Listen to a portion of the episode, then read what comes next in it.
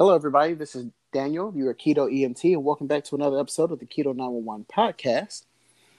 And this has been a long time in the making. I'm so happy that I was able to have this wonderful guest with me today.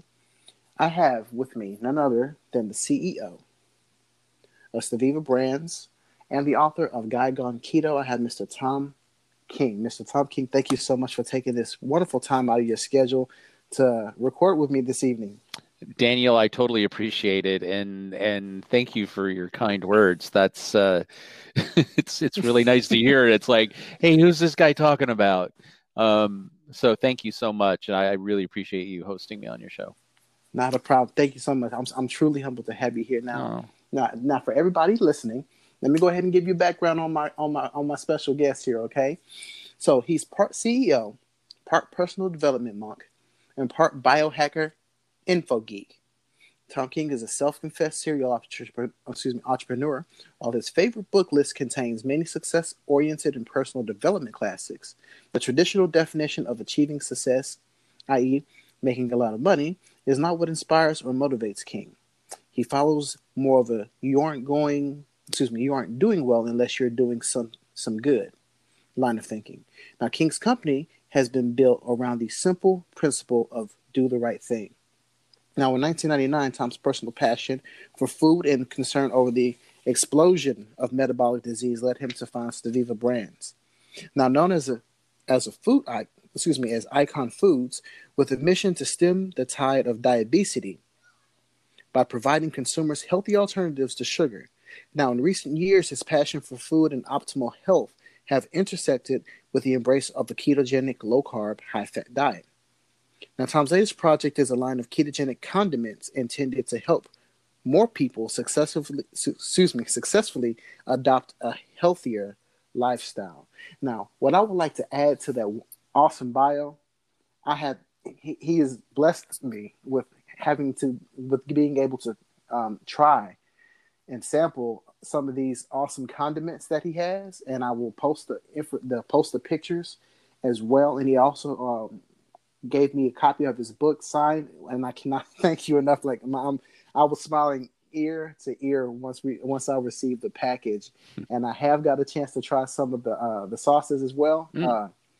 Yes, and I have to say to my listeners and to you, sir, amazing, amazing. Thank you. Oh my gosh, they taste so good. The ingredients are legit, people. The ingredients are legit, and that's one of the main things that he also talks about in his book is about reading the labels. We're going to get into his book, y'all. We're going to get into his book, but I want to make sure that we got a chance to get into his bio, and so that way, you can get a good feel of who he is. Now, if we could, Mr. King, could you tell me what you do outside of making these wonderful condiments? I do a lot of things. I wear a lot of hats. I would say that my main profession would be a cat herder. So I'm the CEO of Icon Foods, and we manufacture sweeteners, like natural, clean label sweeteners that just almost every keto brand uses. We're deep into keto, paleo, low carb, diabetic friendly foods, things like that. And so my role actually at the company, other than being CEO, is chief food scientist. So there's so many companies that come to us and, with their clean label sugar reduction conundrum and ask us to reformulate. It's like, hey, we've got 26 grams of sugar. How can we get it down to 1 or 0? And that's what I do all day. So it's a blast. Man, look, I'm serious. You wear a couple of hats or multiple hats is an understatement. I'm serious. You stay busy. So, what got you into food? What really got you into the role that you're in, and how did you find yourself there? Well, I've always been really curious about nutrition. Like my whole life. So I grew up on a ranch, and I saw how food is created and, you know, and harvested and, right. you know, and I've always been sort of fascinated by it. And, you know, as far as the nutrition side, I sort of stumbled into this. I was living in Arizona at the time and ran into this gentleman whose name was Jim May. And Jim May was like the OG of stevia. Like he was like, he was an interesting guy. He went to Paraguay, and when he came back, he had like different variety of different jars that were filled with different crushed leaves and pastes and stuff like that. And so he offered me, you know, he's like, try this paste. It's pretty interesting. And so I'm like, what the heck? And I tried it, and it was, so the paste, I would say, was about 25 times sweeter than sugar. And I was like, holy crap, what is that? Is that like sugar cane? You know, I don't understand. And he's like, no, those are stevia leaves. And I'm like, stevia leaves? What are stevia leaves? And he's like, it's a plant, and it doesn't have any sugar. And I was like, well, it doesn't have any sugar. How can it be sweet? And that was like taking the red pill. I just went down the rabbit hole. I'm like, how could something be sweet without having any sugar in it? And and from that point forward, it became sort of an obsession with me to studying these plants and fruits and, you know, different compounds that are found in nature that have a sweet sort of technical effect, but don't have any calories or carbs. And that was the beginning of my journey. And then next thing I knew, you know, I was mixing compounds and doing all sorts of crazy stuff in the lab and making soft drinks and ice cream and baked goods. And it's been a very interesting and fulfilling journey. That's awesome. That's all. See, it started off as something that piqued your interest, became a passion, an obsession, and the business. Man, look, hey, that's a success story. Anyway, you cut that. So wow, I can't stop smiling. This is so awesome. I'm just so excited. Thank you. So okay, so we get into the aspect. You found the key. You found the alternative sweeteners. You start to experiment with them. How did the business come about with that? Well, it came out of my garage. So I basically started all of this in my garage in California.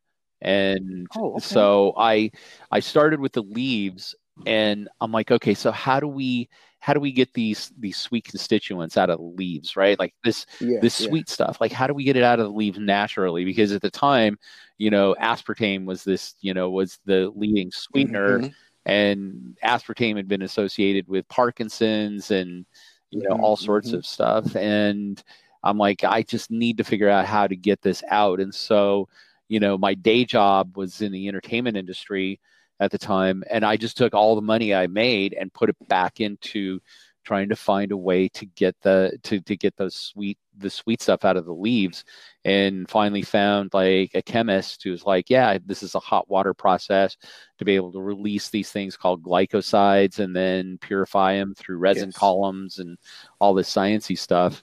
And he sent me samples of this white powder that was about 250 times sweeter than sugar. And I was like, this could be the new, you know, natural version of NutraSweet, and found a company overseas that could actually, you know, manufacture it to that process. And, you know, and it sounds like it was all magic. I'm sure, like, it's like, oh, wow, it came together so well, but that's not totally true, because even though I found the company to bring it into the country, or to manufacture it, and I could start bringing it into the country, there was this big, huge wall called the FDA. Yeah. And the FDA was like, no, you're not bringing this in.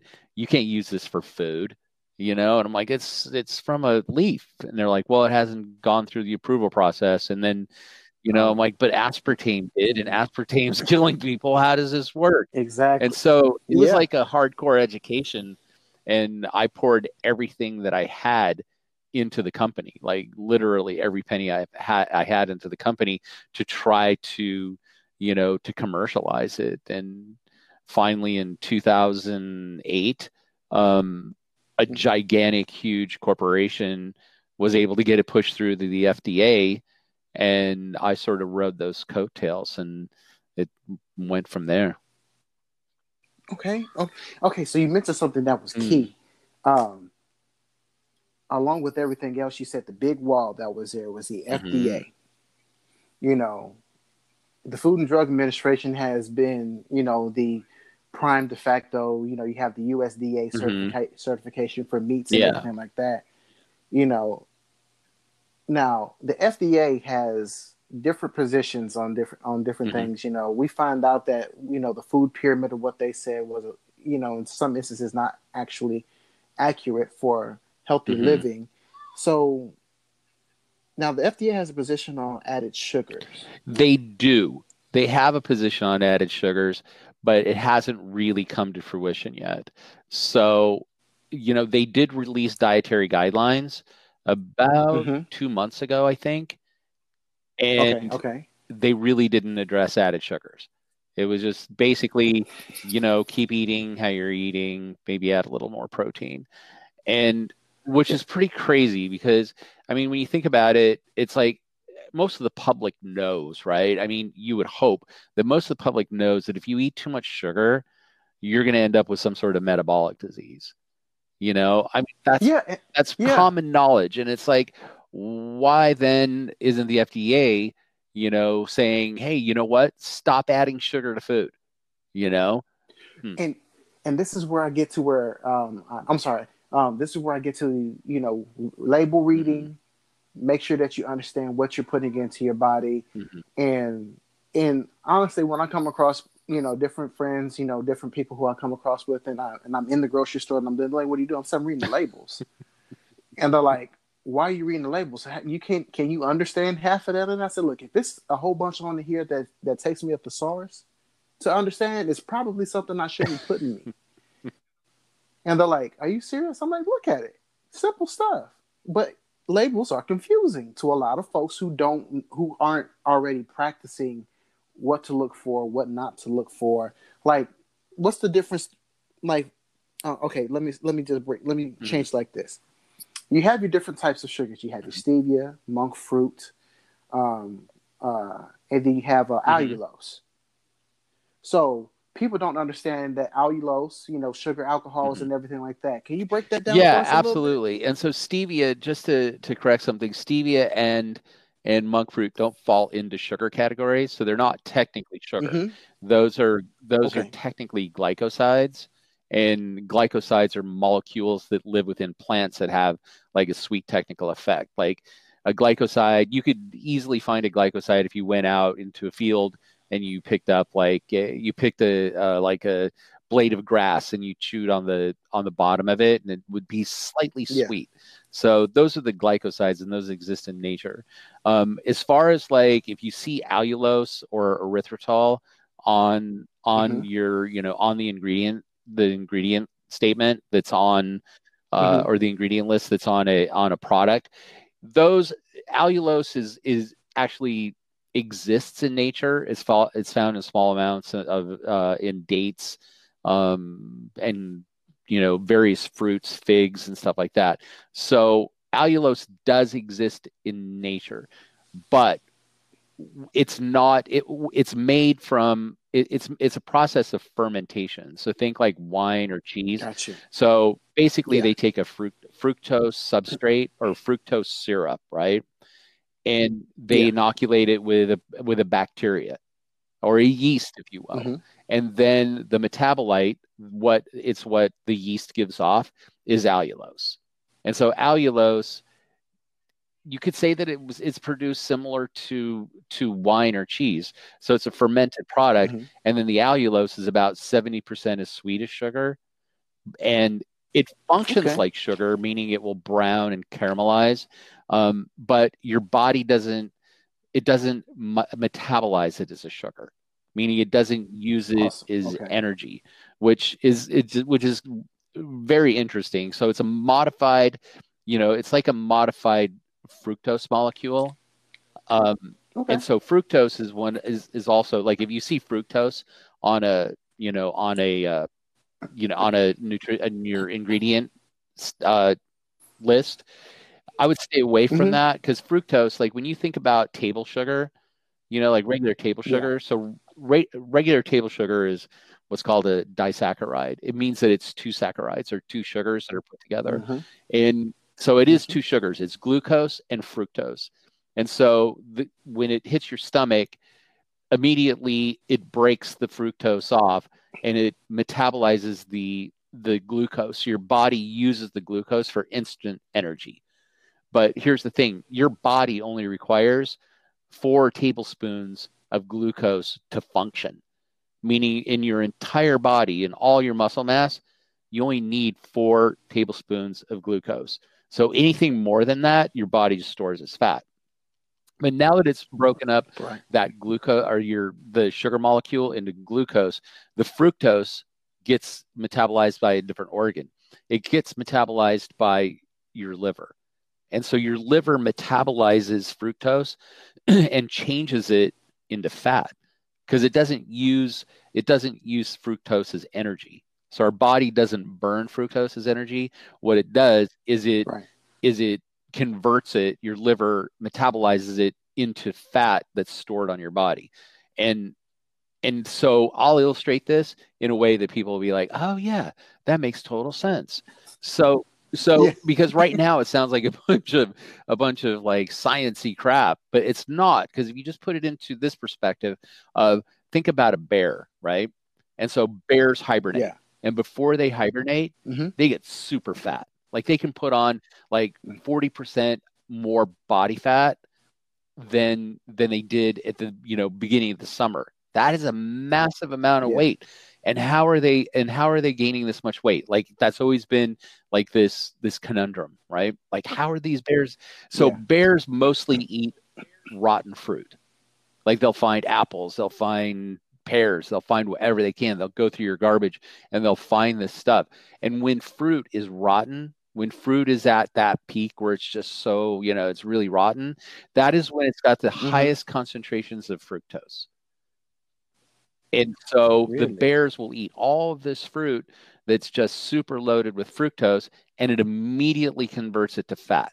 So when you think of how fat a bear gets and how quickly a bear gets fat, you would think twice about putting fructose in your body. So when you think of eating fruit, or you think of like, how about a glass of orange juice? I mean, how many people sit down and like, yeah, I'll have 2 eggs, bacon, some toast, and a glass of orange juice? That instantly goes into fat storage on your body. So it's like just watching those sugars. I kind of went off on a tangent, didn't I? Oh no, not the eight. The information was desperately needed, so that way, one, you could paint the picture, because a lot of the times that's what we need. Understanding the process of how sugar breaks down in your body, how fructose affects your body with creating more fat cells, storing that into your body instead of being burnt. And then the imagery with the bear. Perfect. Well, thank you. Perfect. Hey, that definitely works for me, especially with imagery, because I like speaking with imagery a lot of the times. I use that a lot of the times to kind of help paint the picture. And that was perfect. So moving along with that concept, since we have the bear that puts on so much weight, for hibernation, he loses the weight because his body has that fat to burn. So that brings us into the area of low-carb, high-fat areas and ketogenic process, to where we're training our bodies to, instead of burn sugar, to burn fat as its own energy source. Exactly. Now, I've been on keto for about 2 years.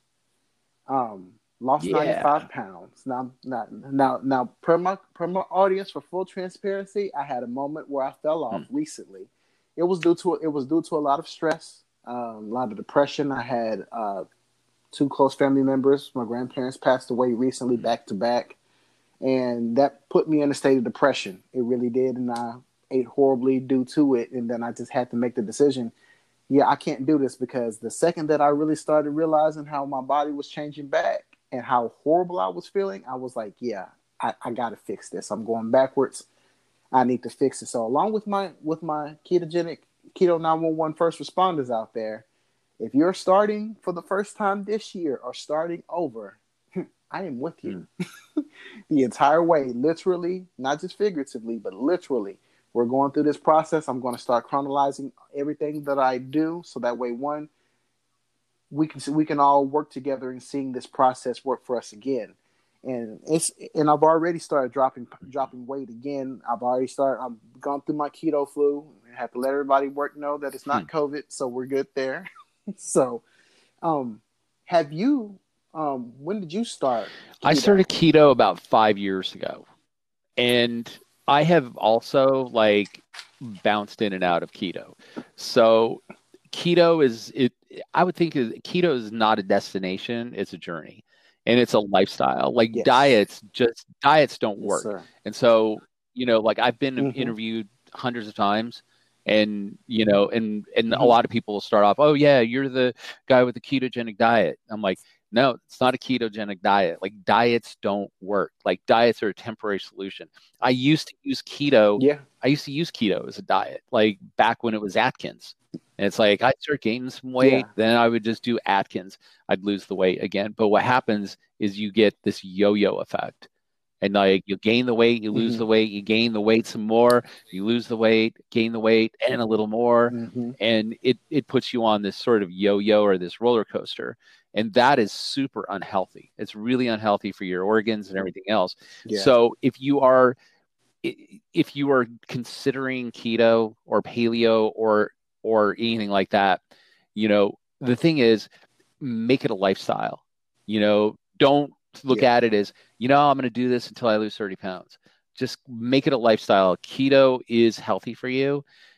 You can overdo it. Mm-hmm. And so I did keto probably for 3 years, hardcore keto with intermittent fasting, and I hit a wall. I hit a wall where I couldn't even look at a carb without putting on 5 pounds.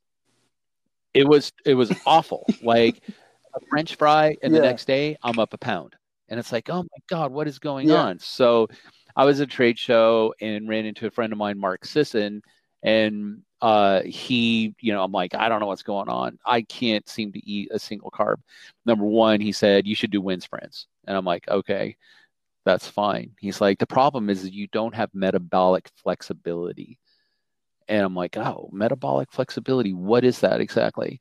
And he's yeah, that's when you cycle in and out of keto. You go maybe 3 weeks keto, and then a week you add in some carbs. And I'm not talking about pizza and donuts and French fries, although those sound very delicious. Mm-hmm. I am talking about maybe adding in a sweet potato, maybe adding in some squash, things that might have some carbs but are still high in fiber. And for me, I found that works very, very well. But in full transparency, as we say, right? I put on 12 pounds since COVID. Yeah. And a lot of it is self-medication. It is. It's self-medication. It's having that extra piece of chocolate. It's portion control. It's beer. It's you know what? This day's been tough and COVID sucks and all these things are going on. And it's oh man, I just need to relax. Crack open a beer. Maybe crack open 2-3 beers. Yeah. And, and a mixed drink, and we start adding all that up. It, the next day it's oh my God, I put on 3 pounds. Here's the thing. Everybody, I think we've suffered. We have really suffered. We have suffered with divisiveness. We have suffered with chaos. We have suffered with COVID, which has taken the lives of our loved ones, people we know, shuttered businesses. This, in my entire life, I've never seen the world be a bigger dumpster fire. And it's you know what? We're all in this together. And the thing is let's show each other grace. There's not enough love in the world. It's show each other grace and love and forgiveness. And if you put on some weight, you put on some weight. It doesn't change who you are, and you have the ability to get up and and fix it and make different choices, but don't beat yourself up. And I'm serious. That was needed, because a lot of, and that everything what you just said plays into so much on the strain people are experiencing, either mentally, emotionally, and that also affects your weight. Because I've had tough days to where it looked like everything. I'm serious. In the line of work that I do, especially in the medical field, you can do everything right. It's still the outcome is still out of your hands, and it can go left really, really, really fast. And you see it enough, it can weigh on you. And you come home, it's like, I'm just gonna have one stress meal, because I just need this moment. And then after a while, it just turns into that, and you kind of let a couple more things slide, and then it can get away from you. But being human is just being human. It's a human condition. We're nobody's perfect. We're all working to make ourselves better every single day. But now we have this opportunity. If I could go off on the table for a minute to use the time that we have now to not only heal our bodies physically, keep our bodies' immune systems boosted and improving our own health and mental state, but we can also help spread that and share that to our friends and loved ones and our neighbors around us. Because, we are in this together. Outside of the pandemic, when things finally get a chance to settle down and we're able to actually be amongst each other without the fear of spreading or contracting a deadly virus, that we can practice the things that, other religious orders and, spirituality groups, encourage, and that's oneness with each other. So, this is the prime opportunity to do it. There's enough going on in the world. We're far from fixing it, but we can start to take those ultimate steps to doing that now. And I'll once we finish with the podcast, I'll end with a quote that I have started to coin on my last episode. So moving forward along with that, because I'm serious, we can go on that. That's a whole nother episode I'm serious. So along with that, with your transition into the lifestyle of keto, let's just get away from saying that to the lifestyle of keto. I have in my hands this amazing book called Guy Gone Keto. Now, to the listeners listening now, I have gotten an opportunity to get good. I haven't finished it now, but I've gotten a good way into this book to where your story is amazing. From your beginnings, what you were experiencing. I'm not going to go too far into it, because everybody, I need y'all to, once the information comes out to where you can purchase this book, I'm going to need you guys to purchase this book. This is a good starting point here. That his book, Guy Gone Keto, says, I'll read the whole title, Guy Gone Keto, How to Lose Weight, Feel Great, and Achieve Lifelong Fitness. If you're looking for an instruction manual outside of what you're just trying to search on the internet from a person's own personal testimony, here's a good start. I had an opportunity to interview two awesome gentlemen from Canada and to hear their stories, and I know that they have some books. I wish they can go ahead and get some books written for their lives, but this book right here by you, Tom, man, look, this is amazing. I love this. I love the blueprint to a healthy lifestyle that you have here in this book. So how did this masterpiece came about? By me hitting the bottom. It really did. So I was carrying about 35 pounds of extra weight. Blood pressure was 190/99, going through a divorce. Oh, it was like, and I was in Vegas. I was in Vegas for a trade show and had one of our vendors take me out to dinner, which means basically I can eat anything I want and as much as I want.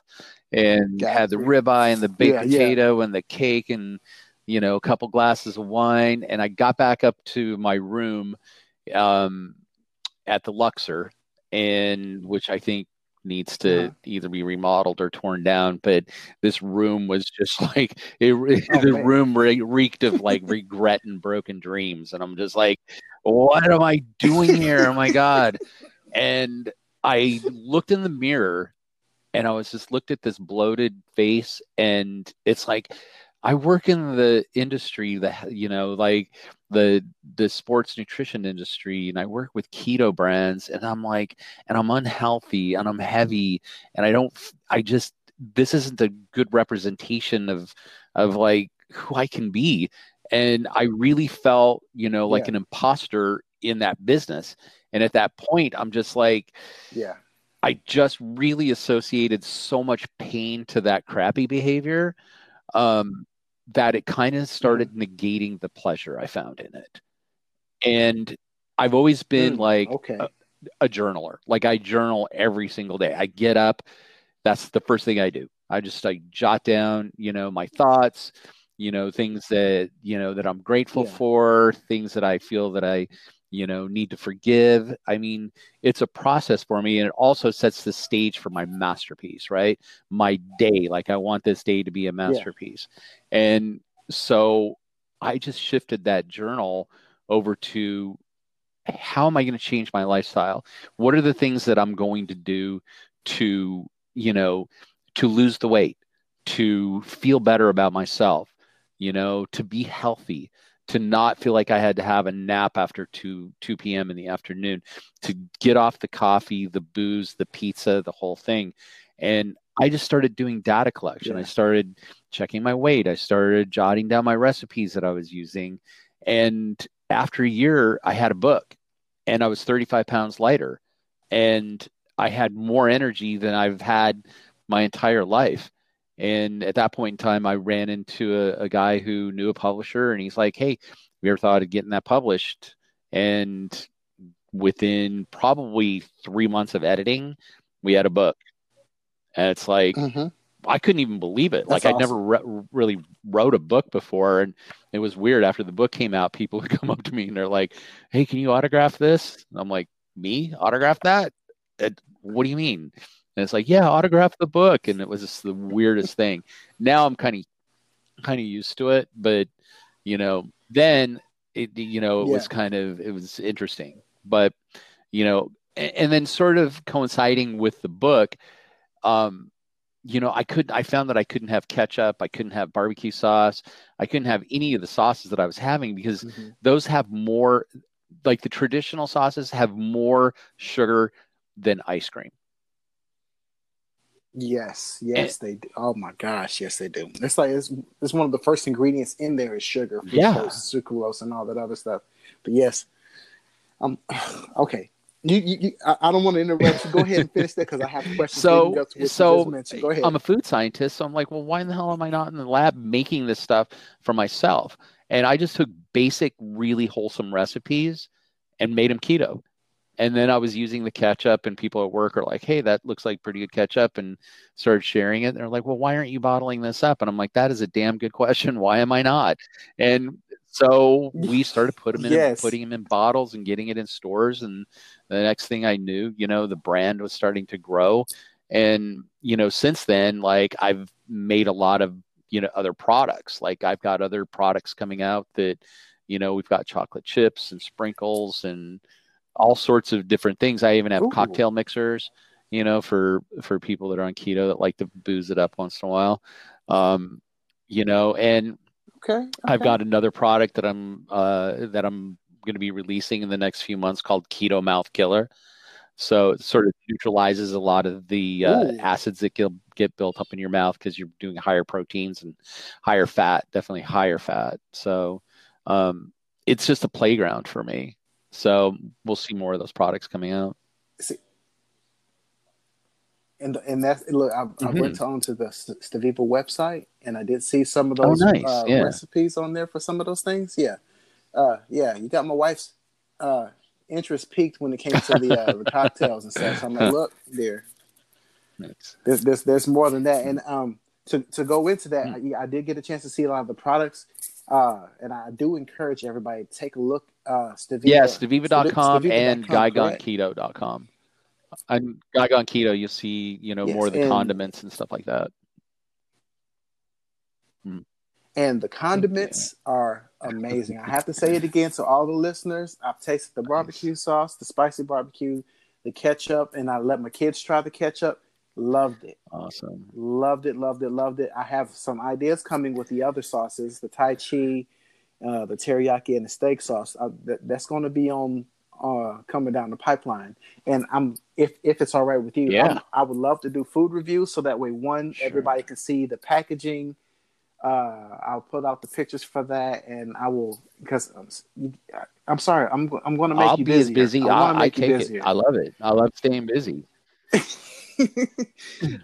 Yeah, I want to make you busier. These products, from what I've already tasted, I went to the stores, including the natural stores, before I gave you the call the first time, and I was looking for them. I was like, okay, I got to see if I've been walking past these things. I'm like, I had to have missed these. I went to Sprouts. I went to Natural Grocers. We have a drug emporium out here in Texas. And I went, do y'all carry this? And I showed them the picture. They're like, no, I've never seen that before. I'm like, why? Because I'm serious. As good as they taste, they should have already been on the shelf. That's just me. Because I would fight to have them down here, even if I'm serious. Because they taste really good. The ingredients from what I've read on them are so much better. So much cleaner. So much more palatable. And...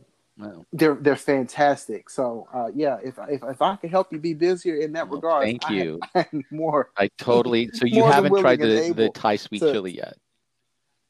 Okay, so let me tell you something about the Thai sweet chili. That is now my favorite. Okay, yeah. So the biggest seller actually is the teriyaki sauce, and the teriyaki sauce is really good because I love salmon, and if you put it on salmon, it's. Yeah. It's amazing. It's really good. But that Thai sweet chili sauce is currently my favorite because I figured out a way to make keto friendly salad rolls. And have you ever had salad rolls like at a Thai restaurant or something? Yes. And you know that peanut sauce that they give you? Yes, sir. And that peanut sauce is loaded with sugar. Yes, and sir. So I'm like, I wonder how this would be in like a peanut sauce. So I went on Amazon and I got like this dried, it's like peanut flour. And it just comes in a jar. Mm-hmm. It's not very expensive. I think it's like $8 or something. And so I put a couple tablespoons of the dried peanut flour. And then about 4 tablespoons of the Thai sweet chili sauce. In with just a little bit of hot water and stirred it up, and it was spot on. It was like the best peanut sauce, and I think it had like maybe 1 or 2 carbs per serving, and it was super solid because that peanut sauce that they give you at Thai restaurants, I mean, it's delicious, but it's like it's all sugar. So yeah. It's like honey and just pure. Oh God, one of the places here in East Texas I had went to with a doctor friend of mine, and he had took us out to eat pho, and they had one of those Thai salad rolls sauce with no. Yes. The salad rolls were amazing. The sauce, the peanut sauce is really good. It sort of makes it, but you can make that peanut sauce. Ridiculously easy. And I mean, if you're out to dinner, you're kind of screwed, but if you and that's the main thing, it's like harder to do keto if you're out for dinner. It's tough. You have to like really watch what you're ordering and what you're eating. But if you're at home, like you can go online on Amazon and you can get those rice papers. And so the rice papers, I mean, they're not very high carb and they're pretty thin. And I mean, if you eat one of them, it's maybe got 7 carbs, and you can just put like avocado and bean sprouts. And I put cilantro and some basil and some mint leaves and some shrimp. And man, that's what I'm having for dinner tonight. I know that's right. That sounds good to me. Oh man, see, I had a stew with some steamed broccoli, and some stew meat that I had, and I did it in an Instapot, and it was demolished. I'm getting back to my intermittent fasting, to where I'm eating in once every 24 hours. So by the time I got to the house, it was the good for you. I'm telling you, there's no better condiment than hunger. Yes, I'm serious. But like, it tasted so good. Like every, yeah. It, oh, man. Okay, so we've gone into the aspect of your condiments, which is fantastic. I guess, like I said, that's an episode where I could talk about one specific sauce a day.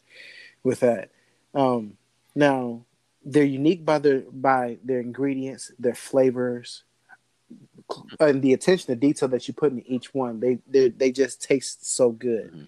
Now, with your book, I have to touch on a couple of things because it was fantastic. You do have recipes in here. You do break down also the different types, mm-hmm. seven-day meal plans, the ingredients to it. So that's why I'm so amazed to have this book, because if this helped, I'm serious. I'm a student. As much as I've been doing keto, as much as I've been trying to help people and have helped people, I'm still a student, so I'm never done learning. So I'm constantly absorbing and learning, and your book here has taught me some serious lessons and helped me identify some more key areas to where I can myself improve, and I can share that along with everybody else. So with your book, I noticed that you have the Guy Gone Keto project about giving back to the community. Yeah, definitely. I mean, and it floats around. Like, one of my biggest passions is education. And I mean, particularly now, I mean, like, our schools have been decimated by COVID. Like, the kids aren't able to go to school. Yeah. It's all online learning. And then it's like, well, what the hell happens to families that, that both the parents are working? How does that work? So we give to education. There's a couple schools around here that are sort of alternative learning schools that we help out with, donations, as well as like coaching kids on healthy eating. And also we love to contribute to the Charlie Foundation. So the Charlie Foundation is a foundation that is created for kids that suffer from epilepsy, and they use the keto diet as a way to help control seizures. And so there's a lot of people that are just like, oh yeah, keto's a great way to lose weight. But I have to tell you, quite honestly, that was a very secondary thing, right? In the beginning, I'm like, I'm going to lose some weight and I'm going to get into shape. But what I found is that was a very secondary sort of benefit of keto. The primary benefit that I found in keto was brain function. It was like somebody turned the lights on, and it was so weird. It's like, I really screwed up in getting, in going into keto. So I felt like, well, I should have a cheat day. And so Sundays were my cheat day. And so I would, all week long, I would just, I would stay keto. And then Sunday, it was burgers, it was fries, it was a milkshake, it was beers and stuff like that. And that doesn't work. I can tell you that doesn't work. There are no cheat days. But, what I did find is that when I did that, I felt like I had to take a nap all the time. I felt like I had this low energy, but really when I really stuck with keto, I really felt this level of awareness and just brain function. And the more I got into the industry and the more people, that I would run into and listen to, like Dom D'Agostino, which he's the OG, I think, of keto and understanding the brain function behind keto. I mean, keto really is an amazing sort of modality for controlling seizures. I've met people that had, that were having 50, 60 seizures a day that are down to like a couple seizures per month, and literally keto saved their lives. So it's the brain function, and it's the way your brain functions on ketones as opposed to glucose. That's the key to it. So when you talk about donating, it's like, we definitely support the Charlie Foundation, because using keto to be able to control epilepsy instead of drugs is key. Yeah. And that right there is, man, kudos, man. That is, I'm serious. Not only, man, look, I'm like, my biggest thing is always giving back to the 100%. Giving back to people, period. And when you can do something like that to help impact life tremendously like that, especially with seizures and epilepsy, man, look, that right there just, and that's, come on, Mr. King, man, look, I'm like you, I can't stop smiling because I'm serious. The work that you're doing outside of the transformation that you made, the company that you made, the products that you have, and then the way that you're giving back. I'm like, I'm like, you found me. How'd you find me? I'm truly humbled to be in the presence of somebody who's always, I'm like, because you don't, and I'm going off on a tangent again, y'all. This is what I do. You don't come across that many people who are selfless. You know, you can find a selfish person to going towards a personal need to satisfy that personal need. But then when you have somebody who's not only trying to help themselves live a better life, but then give themselves selflessly to others, by donating to a foundation or something like that, that's more than commendable. It's more than honorable. That's a huge thing that shouldn't go unnoticed. And I truly thank you, commend you for the work that you do. Wow. Yes, sir. So, but one thing that I would love to do, because I want to continue this, I want to put it in a quick moment to get a word from our sponsors. And then, okay. I want to jump into your book just a little bit more because there's some parts in there that our listeners really are going to listen to if they haven't wanted to listen to this already, because this has been fun. This has been amazing. So, all right, everybody. So we're just going to take a quick break, get a moment from our sponsors, and we'll be right back. All right, everybody. Thank you for being patient with me, and welcome back to the second half of this awesome, life-changing interview that I'm having with Mr. Tom King, the CEO and the author of Guy Gone Keto, the CEO. Icon Foods. Chief food scientist. Icon Foods. Chief food scientist. Yep. Not just the scientist, y'all. The chief of the food sciences. And the author of Guy Gone Keto, Mr. Tom King. Thank you so much again for being here on the second half of this. We've been having fun. I'm serious. Look, if y'all are not getting anything out of this episode, you are either sick or you are dead, because the amount of information that's been given here is, I'm serious, this is the blueprint, this is the starting point. If you're ever trying to understand it, you have it here. All through the episodes that I've been giving and the interviews leading up to it, here's a good start. The beginning of the year, we got a blueprint book right here, Guy Gone Keto.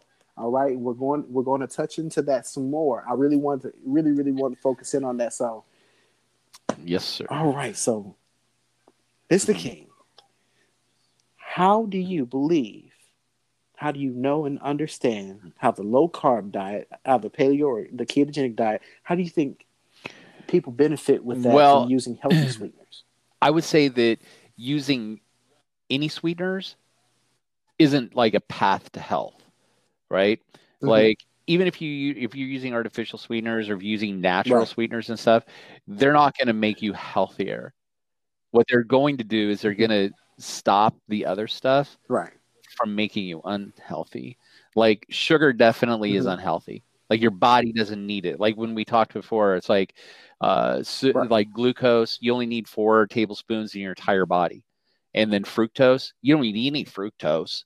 Like, fructose does nothing except go right to fat. So if you're planning on hibernating, then I would say go ahead, eat as much fructose as you want. But we don't really do that anymore. Like, we don't hibernate, and particularly if you're living in a warm climate, you don't need to carry that extra weight. So yeah, it's like alternative sweeteners. If you have a craving for something sweet, then I would say definitely, you know, stevia, monk fruit, allulose, erythritol, those are great options for you. But I would still like limit the amount of sweets that you have. Awesome. Train your body to enjoy the flavor of things that are not so sweet. And that's key because the number one thing when it comes to those with high blood pressure, diabetes, especially diabetes, if for those who are listening, is your body's inability to regulate sugar. That's the number one issue when it comes to diabetes. For those who are trying to understand it, diabetes is your body's inability to regulate sugar. That's why you're either having to inject insulin, which is sugar, into your body to try to regulate it. And the concept of doing that, to me, I just don't fully understand. Again, when you have the ketogenic diet, you know, it's been proven to reverse diabetes in a lot of folks and help them gain control over their health and, in many instances, get their lives back. But there's a particular word phrasing that I've seen you use. Yep. Called diabesity. I'm going to be using that in every conversation that I going forward with this. Mm-hmm. So, how do you see the ketogenic diet? Excuse me. I gotta stop saying that. The ketogenic lifestyle in reversing the diabetes epidemic. In a lot of ways, I would say number one is if you're going keto, if you're adopting a ketogenic lifestyle, you're going to be eliminating fructose out of your life. Like you're not going to be eating anything that has fructose, and fructose will just change right over to lipids, adding fat. Another thing that is going to happen, and if you stop eating fructose, then your body is going to start burning that fat that you've got, and it burns that fat through being in a state of ketosis. And what happens when you're in a state of ketosis is that your body runs out of carbs, your body runs out of sugars, and it starts looking to start burning fat at that point in time, because that's its deep reserves of energy. You know, it's like that's our essence, our real energy there. And so what happens is your body starts to release that fat. It gets metabolized by your liver and converted to ketones. So it's a pretty interesting process. And then as you shift your diet, right, and you're not eating any sugars, and you're cutting back on your carbs, and you're eating a lot of fat, like avocados and nuts and lots of oils and stuff, your liver will actually start converting those right into ketones. As long as you don't have carbs and you don't have like sugars that it can go to first, because the body is going to burn the fastest source of energy that it's got before it goes into that deep energy, which is going to be burning fat. So that is the basis of why keto works like that, and how it can turn around metabolic disease like diabetes. And when it comes to a lot of the things, because I work in the medical field, and I constantly see it with patients. You know, I'm just trying to manage this, and you know, I'm trying to get these medications. I said the medications aren't going to fix your body. They're there to manage the condition. You know, they're there to manage the condition. I'm just going to be frank with it. They're there to manage the condition. And then they say, well, how did you lose the weight? You know, what supplements or anything that you're taking? I said, your body is the complex system that fixes itself. I said, so they're like, what do you mean? I said, when you catch a cold, what does your body do? You get a fever. What is a fever? It's your body's natural reaction to heat up to kill germs in your body to fight the infection. I said, your body is built like that. I said, when you get too bloated full of water, what does your body do? Flush it all out. When you flushes it out, when you urinate or you defecate, number one and number two, for those who are, you know, sticking with me, your body is getting rid of waste. What is waste? The bad stuff, the gunk, the things that your body doesn't need to have. I'm like, your body is the perfect system already. Only thing you need to do is get rid of the excess stuff that it doesn't need, the excess carbs, excess sugars. And we see it everywhere. And I was telling a good friend of mine this. I said, if you look on TV, how often do you see them advertising avocados, extra virgin olive oil, salads, romaine, you know, healthy.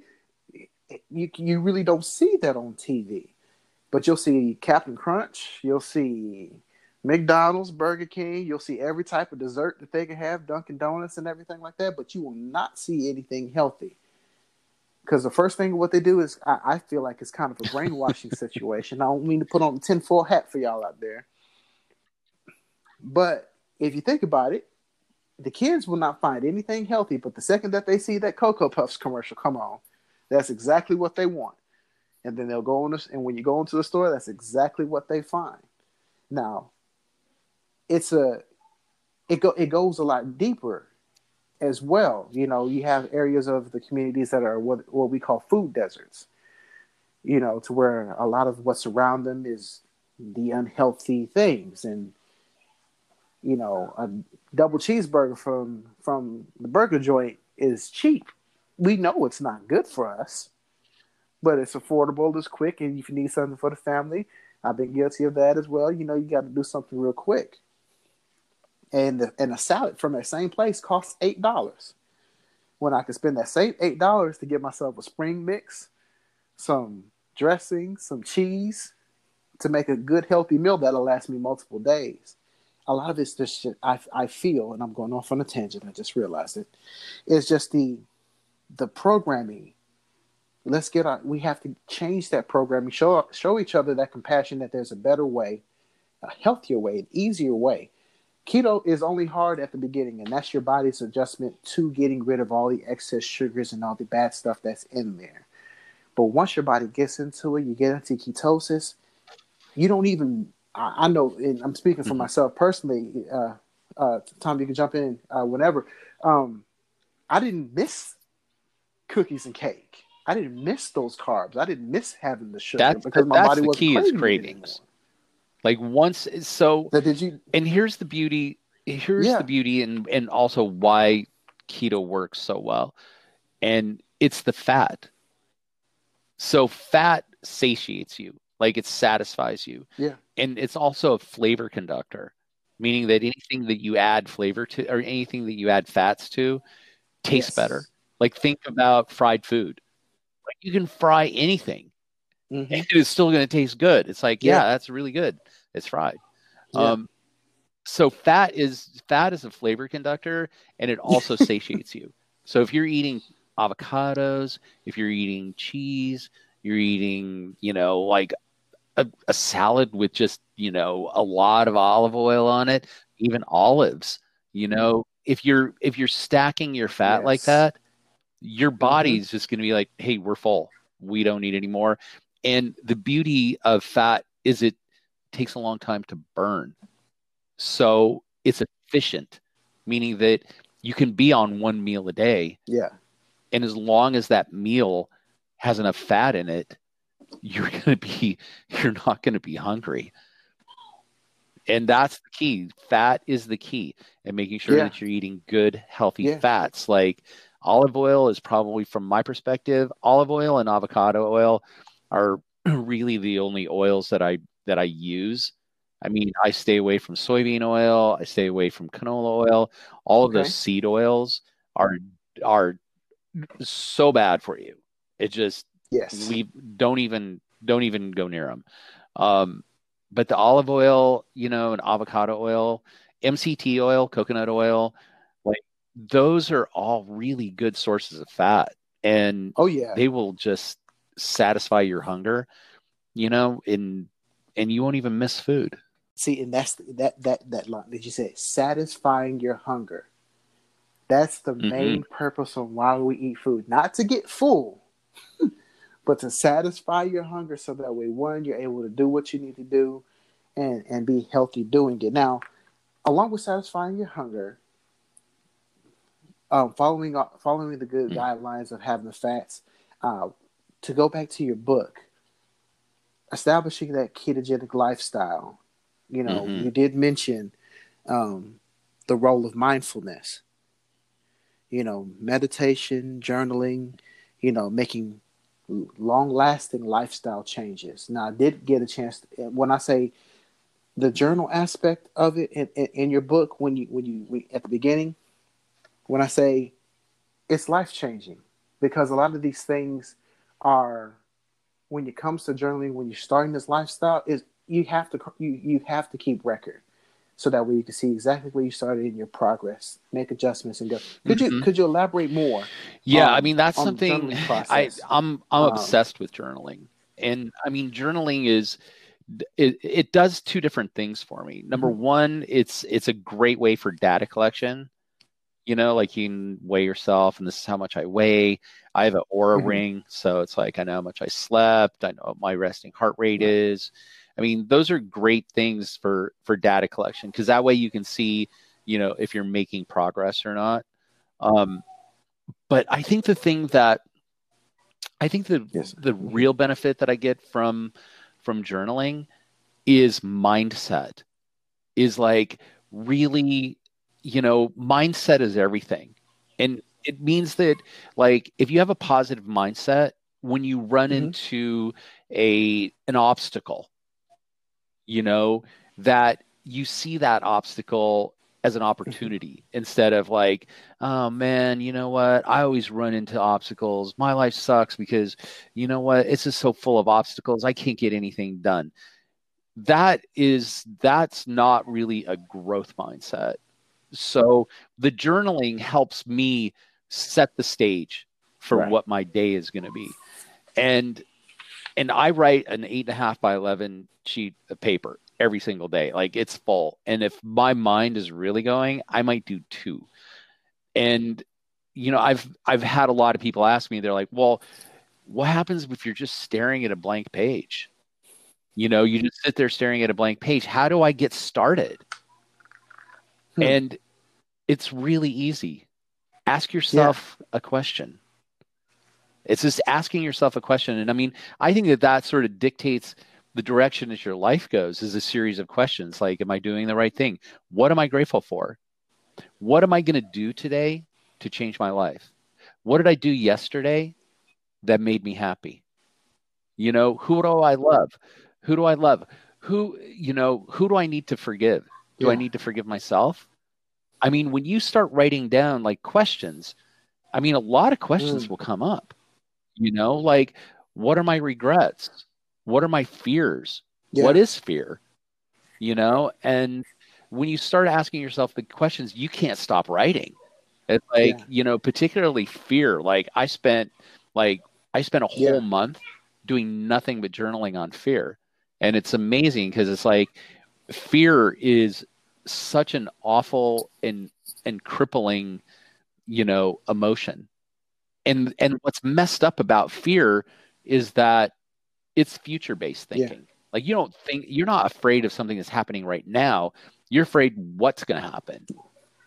And so you're having your present, you know, the gift of your moment stolen from you, because your head is in the future, being afraid of what if, what's going to happen, you know? And I mean, so I use journaling to master fear. Yeah. I've used journaling to master forgiveness, you know, forgiving others, forgiving myself, you know, like sometimes when you run into a disagreement with somebody, you know, you're like, oh, screw that person. But really, I mean, forgiveness starts with yourself, you know, forgiving yourself, you know, for letting yourself down.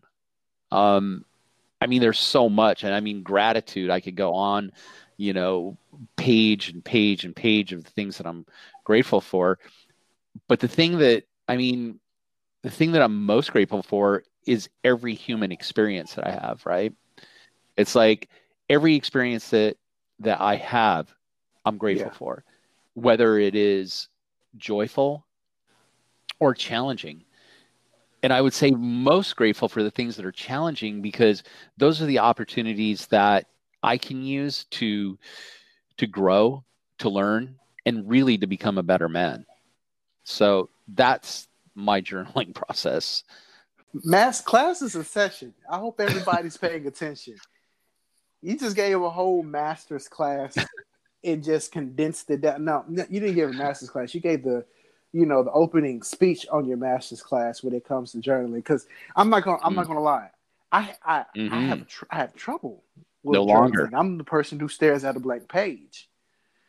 You know, to where literally, I'm like, yeah, I'm done with that. Like, you really gave me some serious gems, some serious tools to help me to grow even further. Oh man, thank you. Wow. Look, everybody, I need y'all. I'm serious. This right here is, these are jewels. I need y'all to catch these because all of this is all inclusive when it comes to having a healthy mindset, not just physically, but mentally, because you're going to have moments while you're in the ketogenic process, in the ketogenic lifestyle, to where you're going to plateau, to where you have to reassess things, reevaluate things, tweak things. Maybe you don't need to eat 2 meals a day. Maybe you've gotten to a point where you can eat 1 meal a day and your body will then rejuvenate. Maybe there's something else going on that you have to reassess. You know, maybe you've gotten inside of your own head. Now, this is one thing that I've come across a lot, if I may.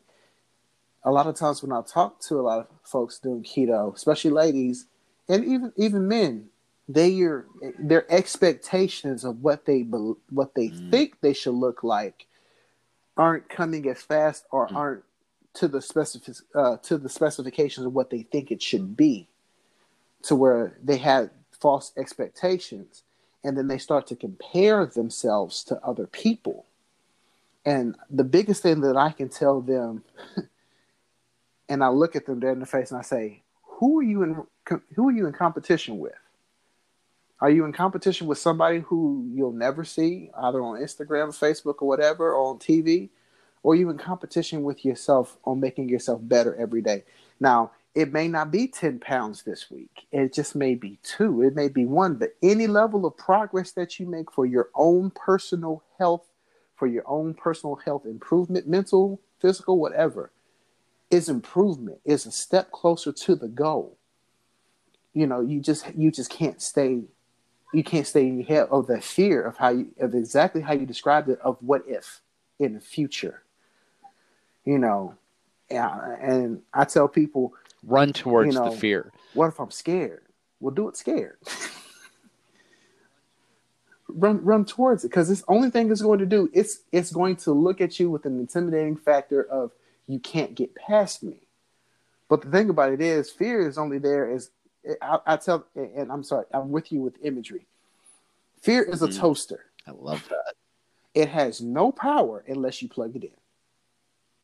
You give fear every little bit of ounce of power as long as you plug it in and give it to it. But if you unplug it, and you may be scared to do so, but if you do it anyway, only thing that's left is just the opportunity to be great. And once you get a taste of it, it becomes its own drug, to where you just have to keep going, and you have to keep pushing, and you have to keep doing it. And with the podcast, I had a whole bunch of people asking me, and this is a personal testimony, how I did it, how I lost so much weight, and how I did.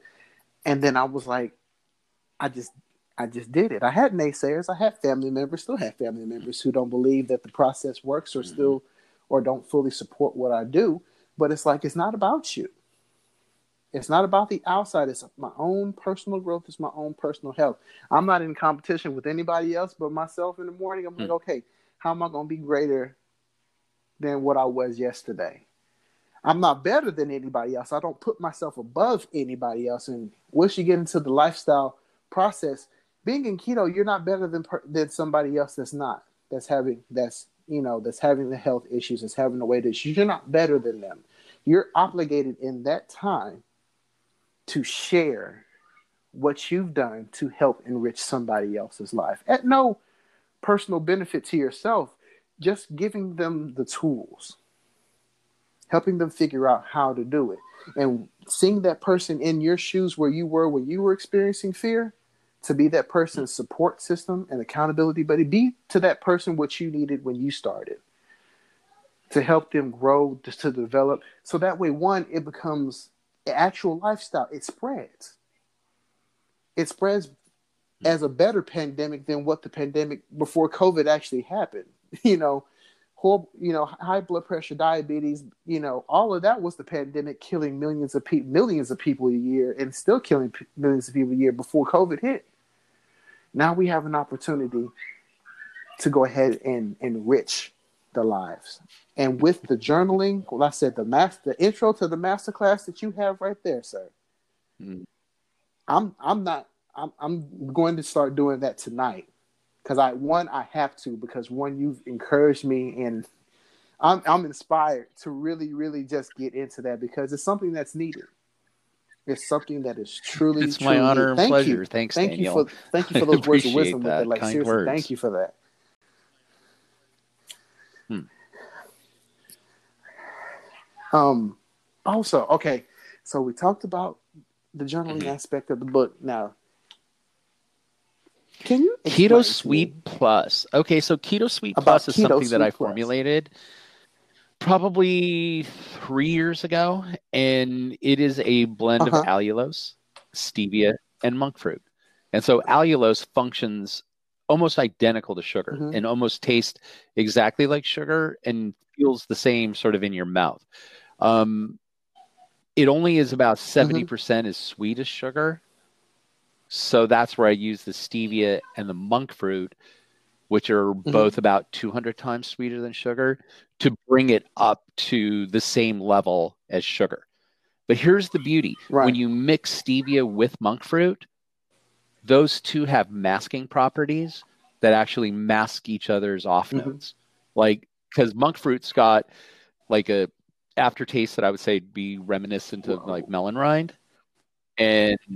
And stevia has a off note that I would say is reminiscent of like licorice. It could be perceived as bitter, but when you use the two in a perfect combination, they just vanquish each other's off notes, and then it makes the entire sort of sweetening system a perfect plug-in to replace sugar. Awesome, and I've noticed that with the condiments that you have, that has that. That has the Keto Sweet Plus also in there, and I was like, I said, okay, let me dabble. We'll see exactly what's going on here. And like I said, I have not been disappointed. I'm not planning on being disappointed, because I might just have to stick my finger in each of the last ones that I haven't tried yet tonight. Because I got the barbecue sauces and the ketchup right now, because I prepared some meals with those, and I posted one of them on my Instagram earlier a couple days ago, and oh my gosh, it was so good. So yeah, fingers going in each one of them tonight. I don't care if my family doesn't you eat do it, that. It's fine. I'm claiming them for me. I'm being selfish tonight, but I did notice on the website, the Steviva website, some of the products. You can go to either Guy Gone Keto or Steviva and get Keto Sweet Plus. And you can get it in a syrup that you can use any way you use syrups, or just the regular crystals that you can use in like coffee, beverages, recipes. Just use it like you would use sugar. Okay. See, so if you don't understand how to use the Keto Sweet Plus, people, you have to have the book. The book also has these wonderful recipes that include the Keto Sweet Plus in there. So that way, one, if you're not sure how to use it, you got an instruction manual. So not only do you have the guiding blueprints, the tools to help you build your healthy lifestyle, and to learn more, especially about how and the book also has important statistics that also show you He's not just giving just real life accounts. The real life accounts is what helps tie the book to a person, so that way you can see the person's journey. But he also has the scientific statistics also in here to show you that he's done the research. Because one thing about anything else that I say, if you don't believe me, you cannot believe me all day long. I'll give you sources so that way you can read it yourself and make educated decisions, informed decisions about what you want to do with your life. Now, once you have the information in your head, you have to make the conscious decision to want to improve your life. This book has those resources in there along with it, so that way you can research yourself further. So that's what I always encourage. Learn. This is a good starting point. This is a very, very, very good starting point for you to have. And then once you get to the point of getting through his story, understanding the blueprint, learn the history of it with the statistics in here, he breaks down the food. He breaks down glucose, sucralose, all them toasts. And he shows you the healthy benefits of the foods that I've discussed before, and even more so, has recipes. So that way, one, you can make the actual application and say, okay, well, now let's try some of this stuff out. Get the Keto Sweet Plus. It's going to look, I'm getting it. It's going to be added to my normal repertoire. It's going to be added. It's going to be tried. It's going to be reviewed, and you are all going to see it. But I also want you to go ahead and do it as well. Oh man. It has. It's been a really good time. I can't even believe how much time this went by. This has been fun. So what's next? What plans do you have? I'm just going to keep making new products, but I have a new product that's going to be coming out probably in the next 60 days. And I can't really talk about it, but it is going to be a snack food. Okay. And it is going to be very, very delicious. Okay. And think of it kind of like nuts, except like with interesting different flavors, like a wasabi ginger. Okay. So I would just kind of keep an eye on what I'm doing. Okay. Yeah, because we're going to need to send out samples to people for testing. But I'm just going to keep making more products. That's what I'm going to do. Okay.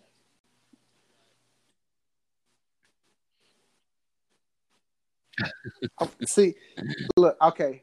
I can't stop smiling. I'm sorry. I'm flabbergasted. I'm just excited. Like, this is everybody that's listening. Take the time. To research Mr. King's information, his websites, his products, his mission, his goals. Take the time to look at everything that he has, because I've already started testing and tasting. I'm good and I'm great with all of that. The ingredients are legit. The taste, the flavors are more than exceptional. His book, I'm going to plug it again. I'm going to plug it going forth past this episode. His book is a must read. It's a great blueprint to get yourself in the right mind frame, to get yourself going. And then I also saw that you had a reference to, another inspiration to The Daily Stoic. Yeah.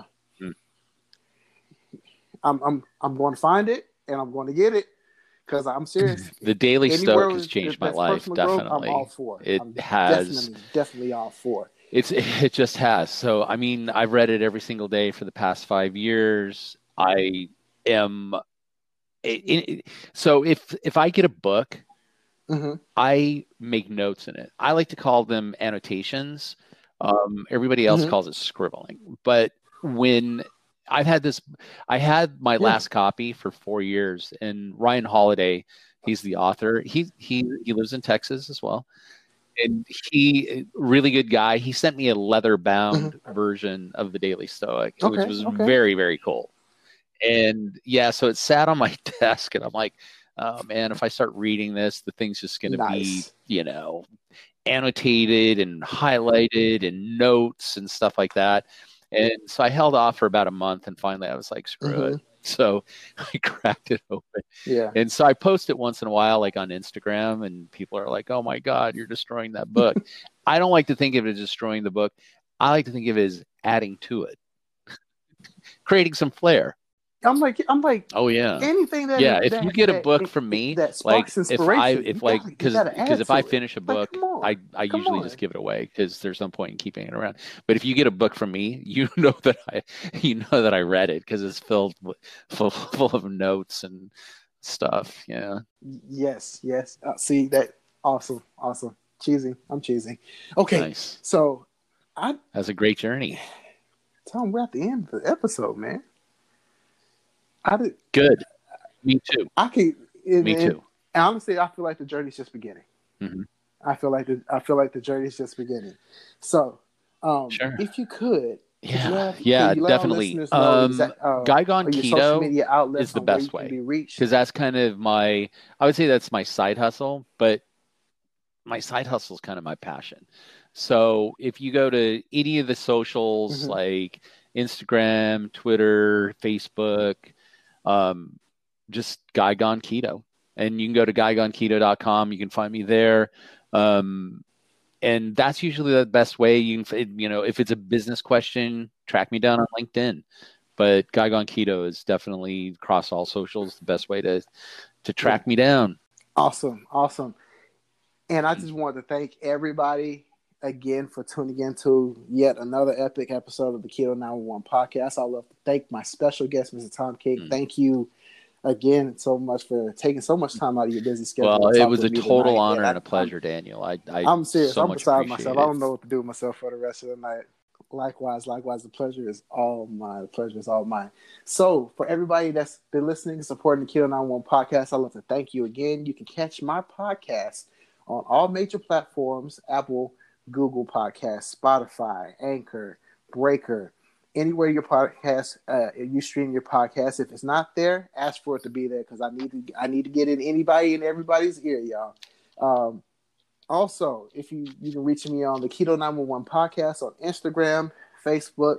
I am building up the Facebook closed group, so that way I can get more of this information out as well. I'll be sharing Mr. King's book information, where you can purchase his book, the websites, the links to his products. I will be keeping up with you, Mr. King, on your products and when you release stuff out, so that way, one, everybody in my realm can go ahead and see it, support it. I'm definitely going to do that. Thank you so much. Going forward here, you got a dedicated fire. You're stuck with me.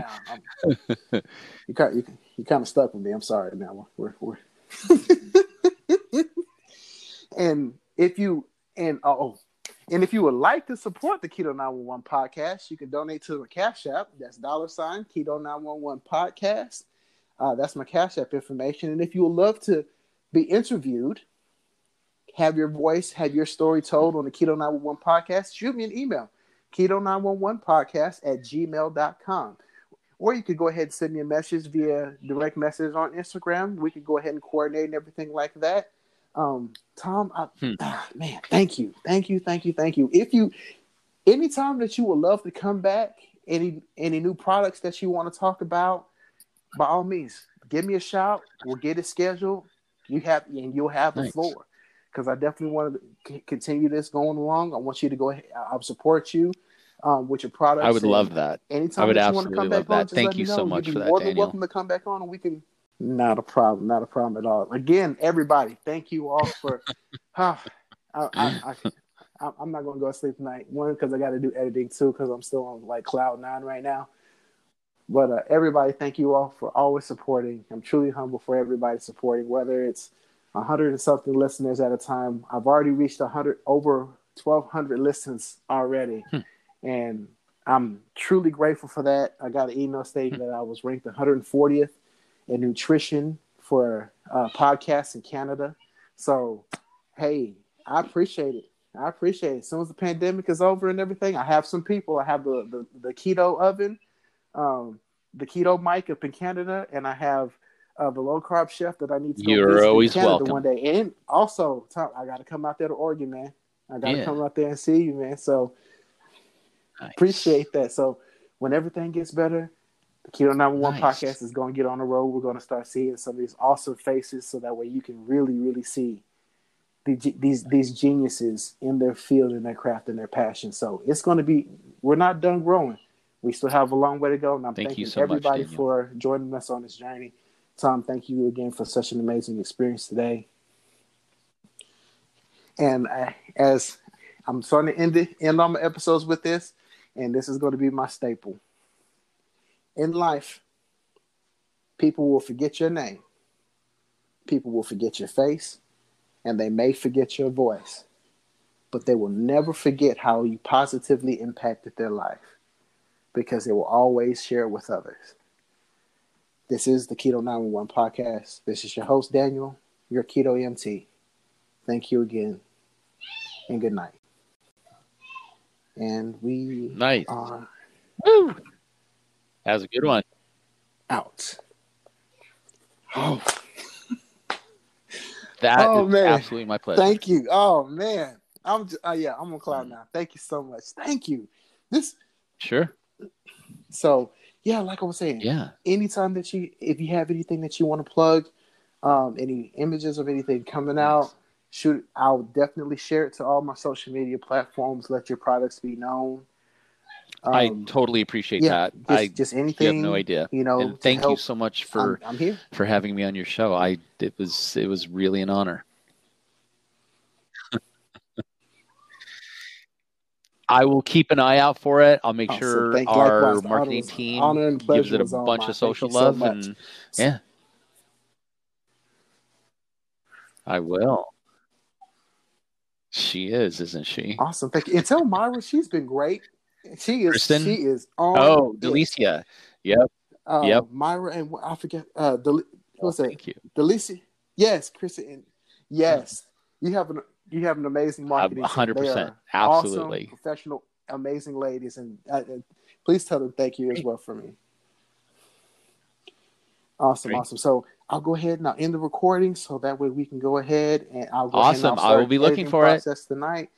And I will. Thank you. Have a great evening. When it publishes. Bye-bye.